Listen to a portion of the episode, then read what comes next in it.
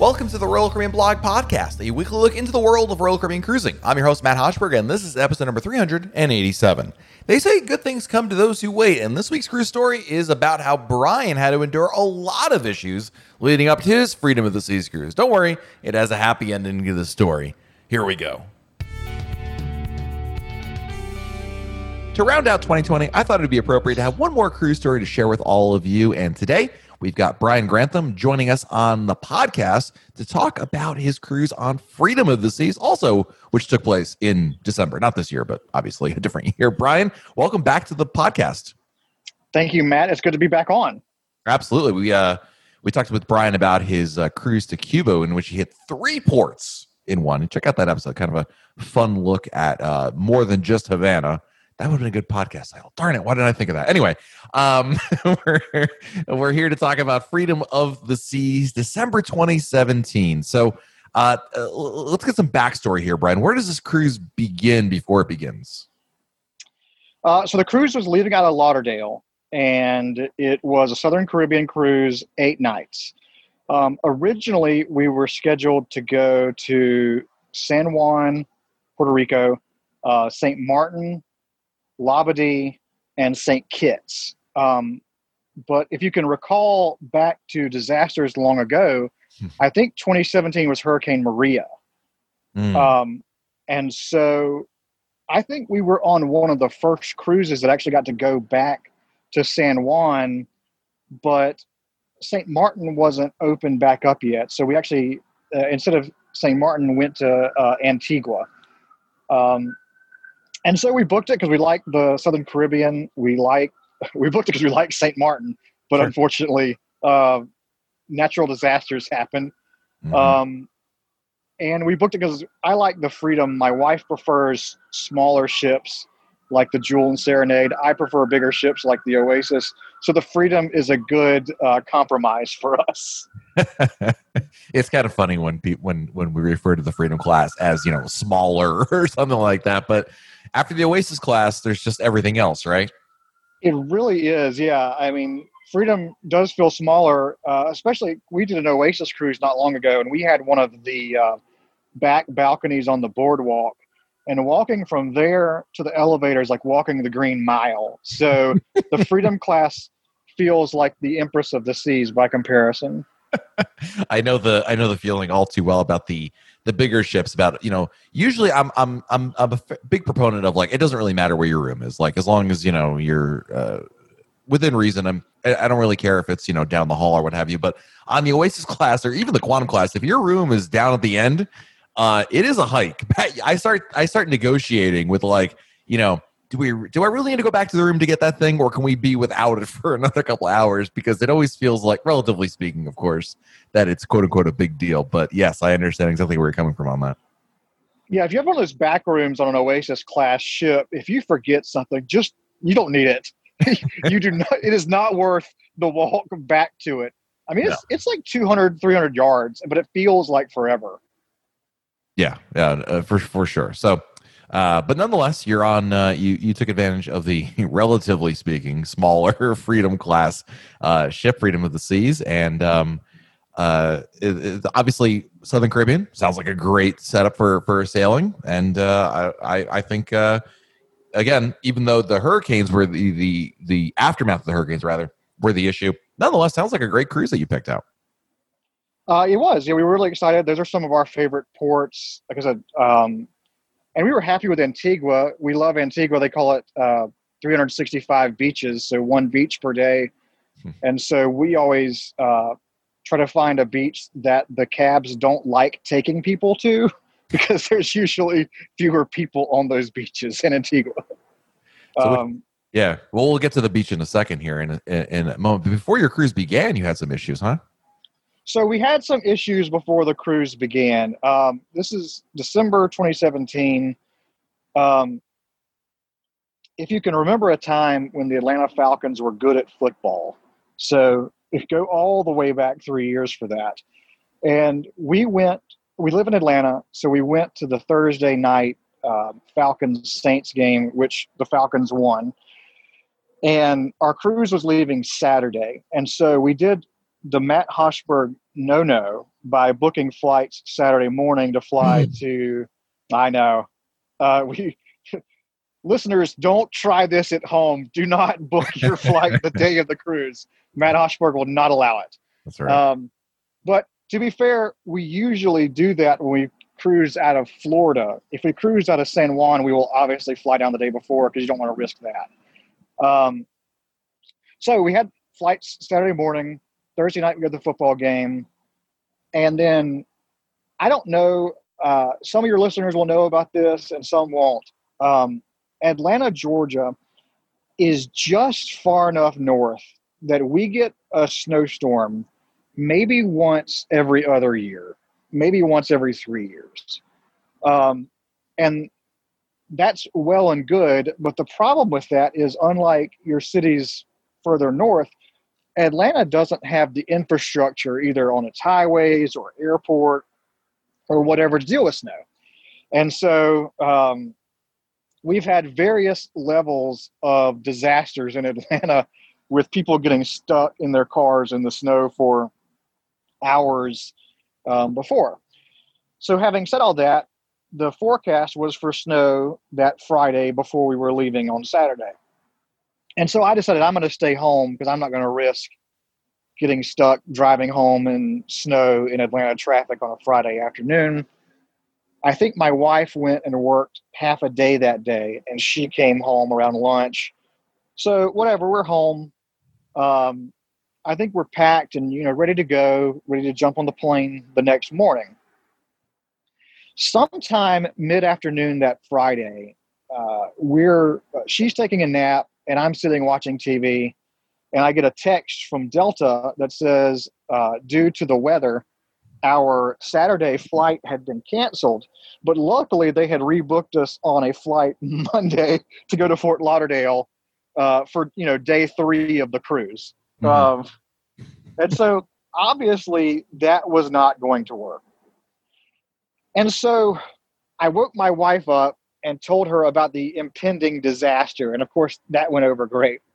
And so now we have to brainstorm because, like I said, it's it's probably three o'clock in the afternoon on Friday. Mhm. So we've got about 24 hours before the cruise leaves. Um, and we're trying to figure out, you know, how do we get to Fort Lauderdale? And so we talked about driving to Charlotte or Nashville and catching a flight like that night um, to Lauderdale. But our concern was, well, we might just be in this same predicament if we do that. Sure. And we talked about driving down. But the problem with driving down is, well, we have a flight back, and I don't want to drive, you know, the nine or 10 hours back um, the day, you know, after an eight day cruise. Right. So what we decide to do is let's rent a car um, and drive down. And so I thought that would be easy, but that turned out to be more difficult than I thought. Um, because some rental car, we have a rental car, uh, a major national rental car uh, chain in our neighborhood, actually. But the problem is the one way fee is exorbitant. Yes. Um, and I didn't really know that at the time. Um, and so I actually got on Priceline um, and reserved a rental car at the airport. And I was like, well, what we'll do is we'll ride the MARTA, which is the the train or the subway system here. I was like, well, we'll ride MARTA down to the airport. We'll um, get the rental car and we'll drive as far, you know, south into Florida as we can stand to drive tonight. Mhm. And so uh, we actually got our neighbor to take us to the nearest MARTA station, which was about a, it's only about a mile away. Um, we rode the train down and we got to the rental car area, I want to say around 6 or 6.30. Um, and basically every flight in Atlanta had been canceled that Friday. And it's Friday, it's December, it's the day after a football game in town. And so, as you can imagine, a lot of people needed rental cars. um, and I did not know that they can run out of rental cars, but by God, they can. so we're in line at like the only rental car company that still had cars, and I don't even remember the name of the company because it's not one of the names you'd recognize. Um, and you know, luckily we had reserved one on Priceline, which I thought meant something, but I later came to find out that really didn't mean anything. um, and we literally got to the counter, and I heard the lady say, "This is the last car." Oh, no. So we got the last rental car out of Atlanta around 6:30, 6:45 p.m. And to her credit, when we went to the garage where they keep the rental cars, it was the last rental car. We got the last uh, car out of Atlanta that night.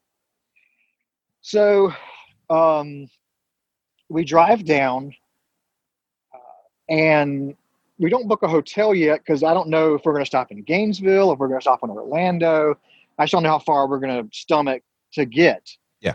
Um, we finally settle in Orlando, and so we book a hotel online. One of the hotels that actually is near um, Universal Studios, and we pull in at a, I want to say about two a.m.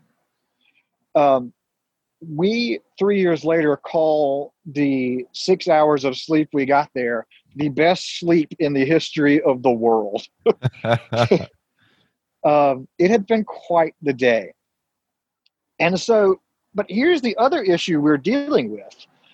And we could not get anybody from Delta on the phone because obviously they had hours of wait time um, on the phone system. And again, every flight Delta had basically in the Southeast you know had been canceled. And atlanta is the biggest delta hub. So it was i'm sure a nationwide disaster because atlanta got closed for 36 hours. Um, so what we had to do is figure out a way to get them to cancel the first leg of our trip without canceling the second leg of the trip because obviously we wanted to fly back um, and if you don't make the first leg, I think they automatically cancel the second leg. Someone who's listening who may be in the uh, aviation business may correct me, uh, but I think that's right. So we wake up the next morning, um, drive down, I think it was three or three and a half hours from Orlando to the Fort Lauderdale airport to um, drop the car off.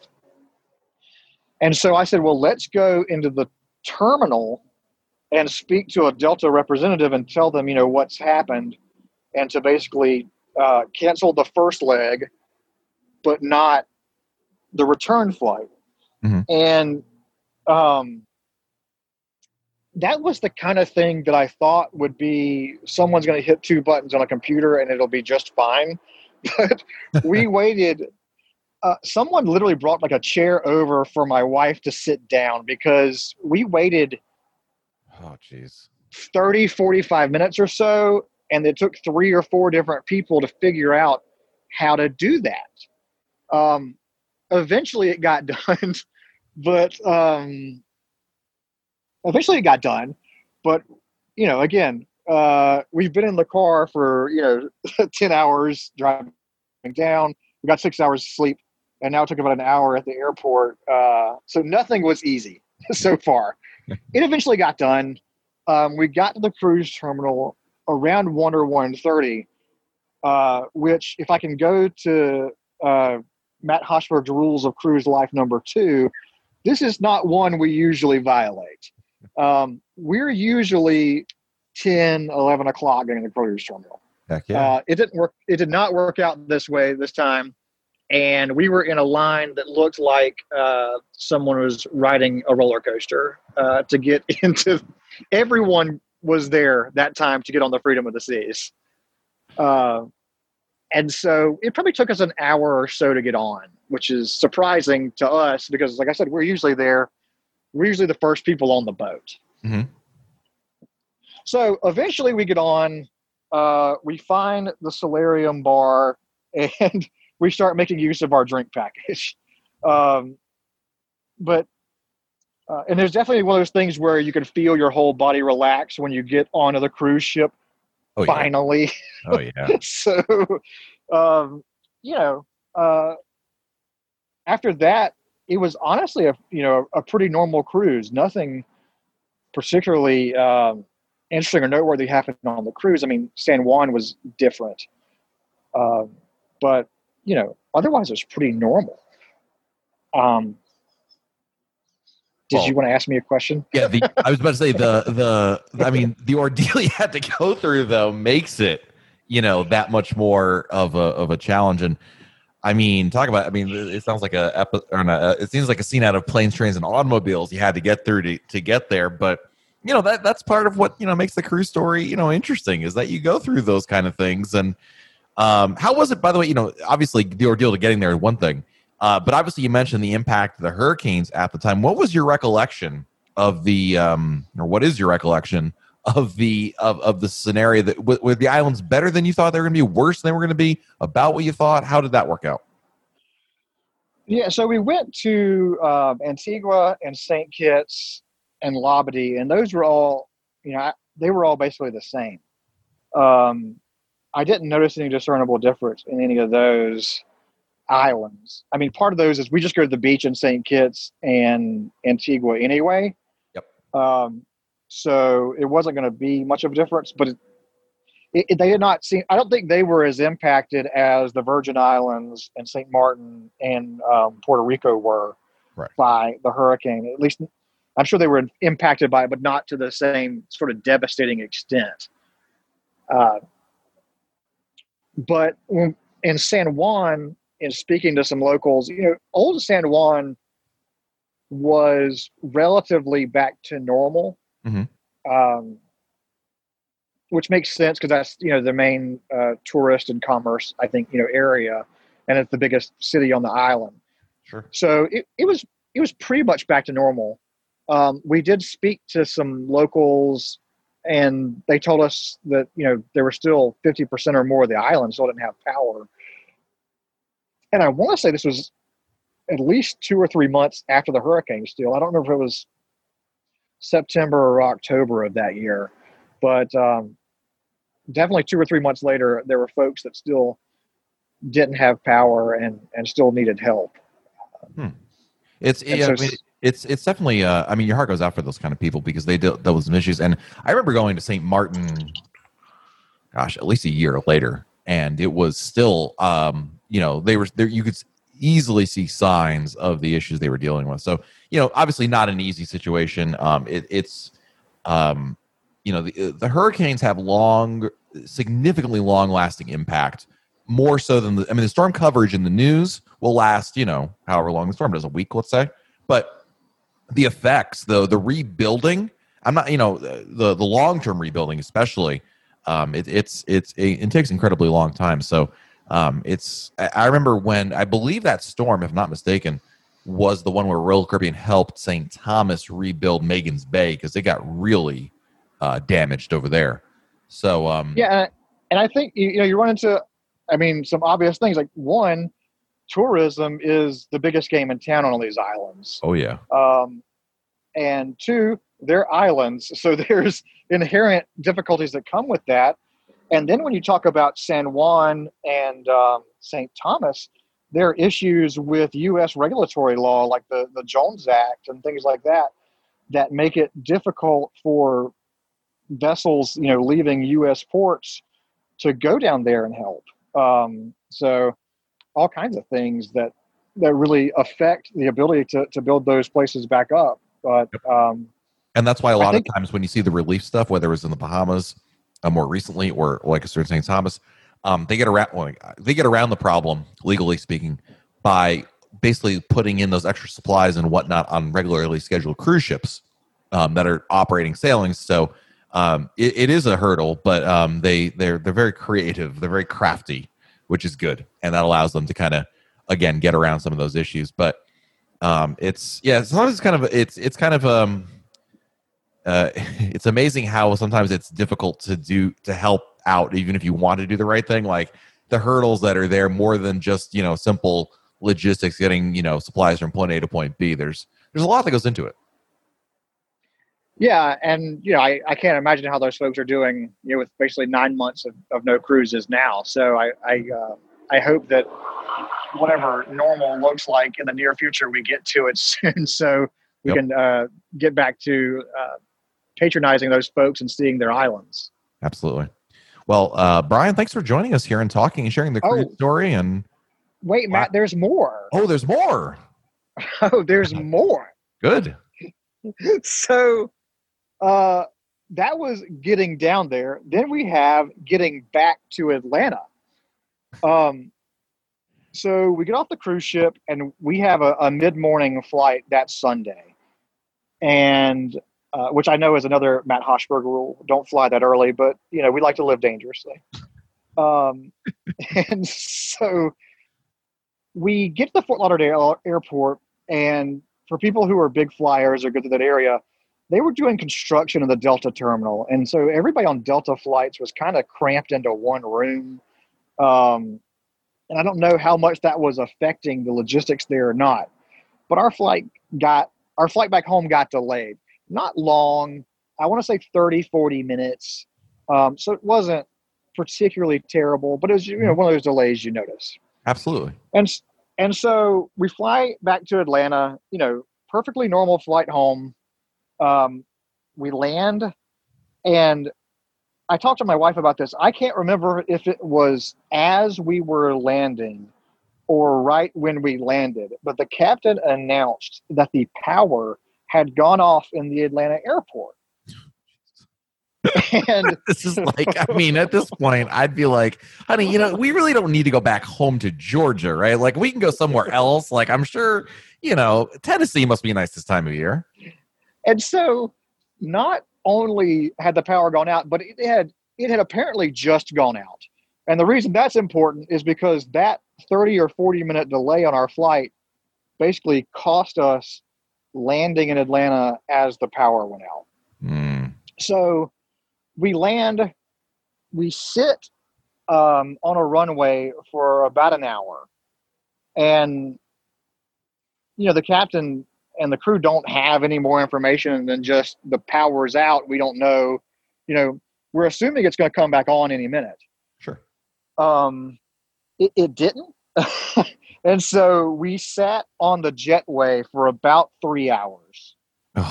And it was it was a little past five when they said okay we're going to pull over near the terminal and people will have to walk down the the stairs uh, to get off the plane. And i think the reason they were letting people off is it's 5.15 you know it's december it's about to get dark. Yeah. and so um, I remember I asked somebody uh, in the crew about our checked bags, and he kind of laughed and said, like, "I don't know. I, like, I don't know when people are going to get their luggage, to be honest with you." And okay, fair. I'm sure that they don't have a lot of what happens when the power goes off in the world's busiest airport in their training manual. Right. Um, so they pull like the the stairs uh, over, and we walk over like onto the the terminal runway or whatever, um, and we go up through another set of stairs actually into the passenger terminal. And it's so hard to describe this scene for you, but I mean, imagine that the Atlanta airport stopped, and for three hours there was no power. So you can't buy anything or drink or eat. There's nowhere to charge your phone. Nobody really has any information as to what's going on. I mean, it's it's it's like post-apocalyptic in there. um, I think the Delta people were like giving out snacks and drinks like of water to people actually in the terminal, um, but nobody knew anything. And so I, I remember in walking between terminals where the underground train runs, Mhm. That that was like the only place there was any power. And so there were people huddled down there trying to charge their phones and stuff like that, um, like under where the walkway goes. But again, there's no, there's no the the train between terminals wasn't running. You know, escalators weren't running or anything like that. And so we finally get to the end of that walkway that the train goes through. And for people that are familiar with the Atlanta airport, when you get to the end of the train ride to get to baggage claim and all that, there's an escalator that's probably 100 feet or more high. And they are literally carrying people in wheelchairs up that escalator. Mhm. Um, Wow. and like someone like passed out from exhaustion. Like it was obscene. Like I said, it's it's really hard to describe this uh, episode because uh, it was like nothing you'd imagine or seen before. Just completely chaos Yeah. and so just just people everywhere. Uh, apparently, a transformer had caught fire at the airport, and there was something about the backup generator didn't work either. And so, um, I think it was twelve hours or more before they got the power back on. But this all led to the next travel problem. The line for taxis uh, again looked like a new roller coaster at Disney World. So uh, it would have taken us hours to wait for a taxi. And so I looked at my phone. I was like, well, I'll get an Uber. But Yeah. there was no cell service either. I guess whatever had blown had blown the cell service. So there was no Uber, there was no Lyft. My. Taxis weren't an option. And so we rode the train back home. You know, and I, I, I know they Oh. filmed The Walking Dead in Atlanta, but I'm not sure that it, like were you part like this seems like a, a scene out of this. Like the the calamities you encountered, my goodness.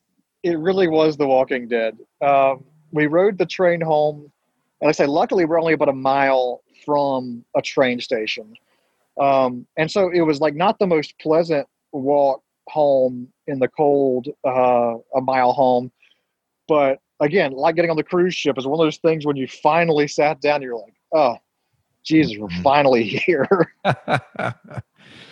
wow. I mean, yeah. I, well, look at the bright. This is what you got to look back on. It can't. You can never possibly have a worse experience getting back and forth to a cruise ever again. It can't. Po- it, it, it- it's statistically impossible. you would think that. I mean, um, But tune into next week when we hear about. I- you know, I think I, I guess the takeaway is, you know, sometimes in travel you got to be flexible. I suppose is the takeaway. Uh, you know, thing things happen, um, and so we're lucky that we live in Atlanta, where we're close enough that we can drive to those Florida ports, Yep. and we're lucky that we live just a few miles from the airport and less than a mile from a train station. Um, but it was it was a disaster on both ends. Oh, sure. I mean, it's it's and the real takeaway from all this is truly being flexible. It's one of the things I always talk about. Usually, when I talk about this, I'm really talking about what happens on the cruise ship more than anything. But you know, there you have to, even though this is a calamity of calamity, and boy, again, talk about bad luck all around. The bottom line is you have to remember that there are some things that are out of your control. Snowstorms. Is there anything you could have done about that? No. Uh, the power going out. Is there anything you could have done about that? No there are just some times when you just have to take a deep breath and not be that person who's losing their mind yelling at somebody uh, and and you know just going crazy. There's no there's no nothing can be good accomplished from that. There's a difference when something is in your control and you could have done something about it. Okay but you got to be flexible. You got to just be like okay let's go to the bar. Let's have a drink and take it easy and you know we'll get there. We'll figure it out. But it's it's a good it's a good lesson to remember because everybody goes through this sooner or later Just remember, at the end of the day, there's a man at the solarium bar who wants to make you a margarita. That's right. Absolutely true.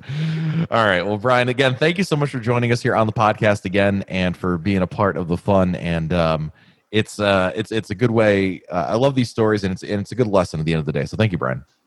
Thanks, Matt.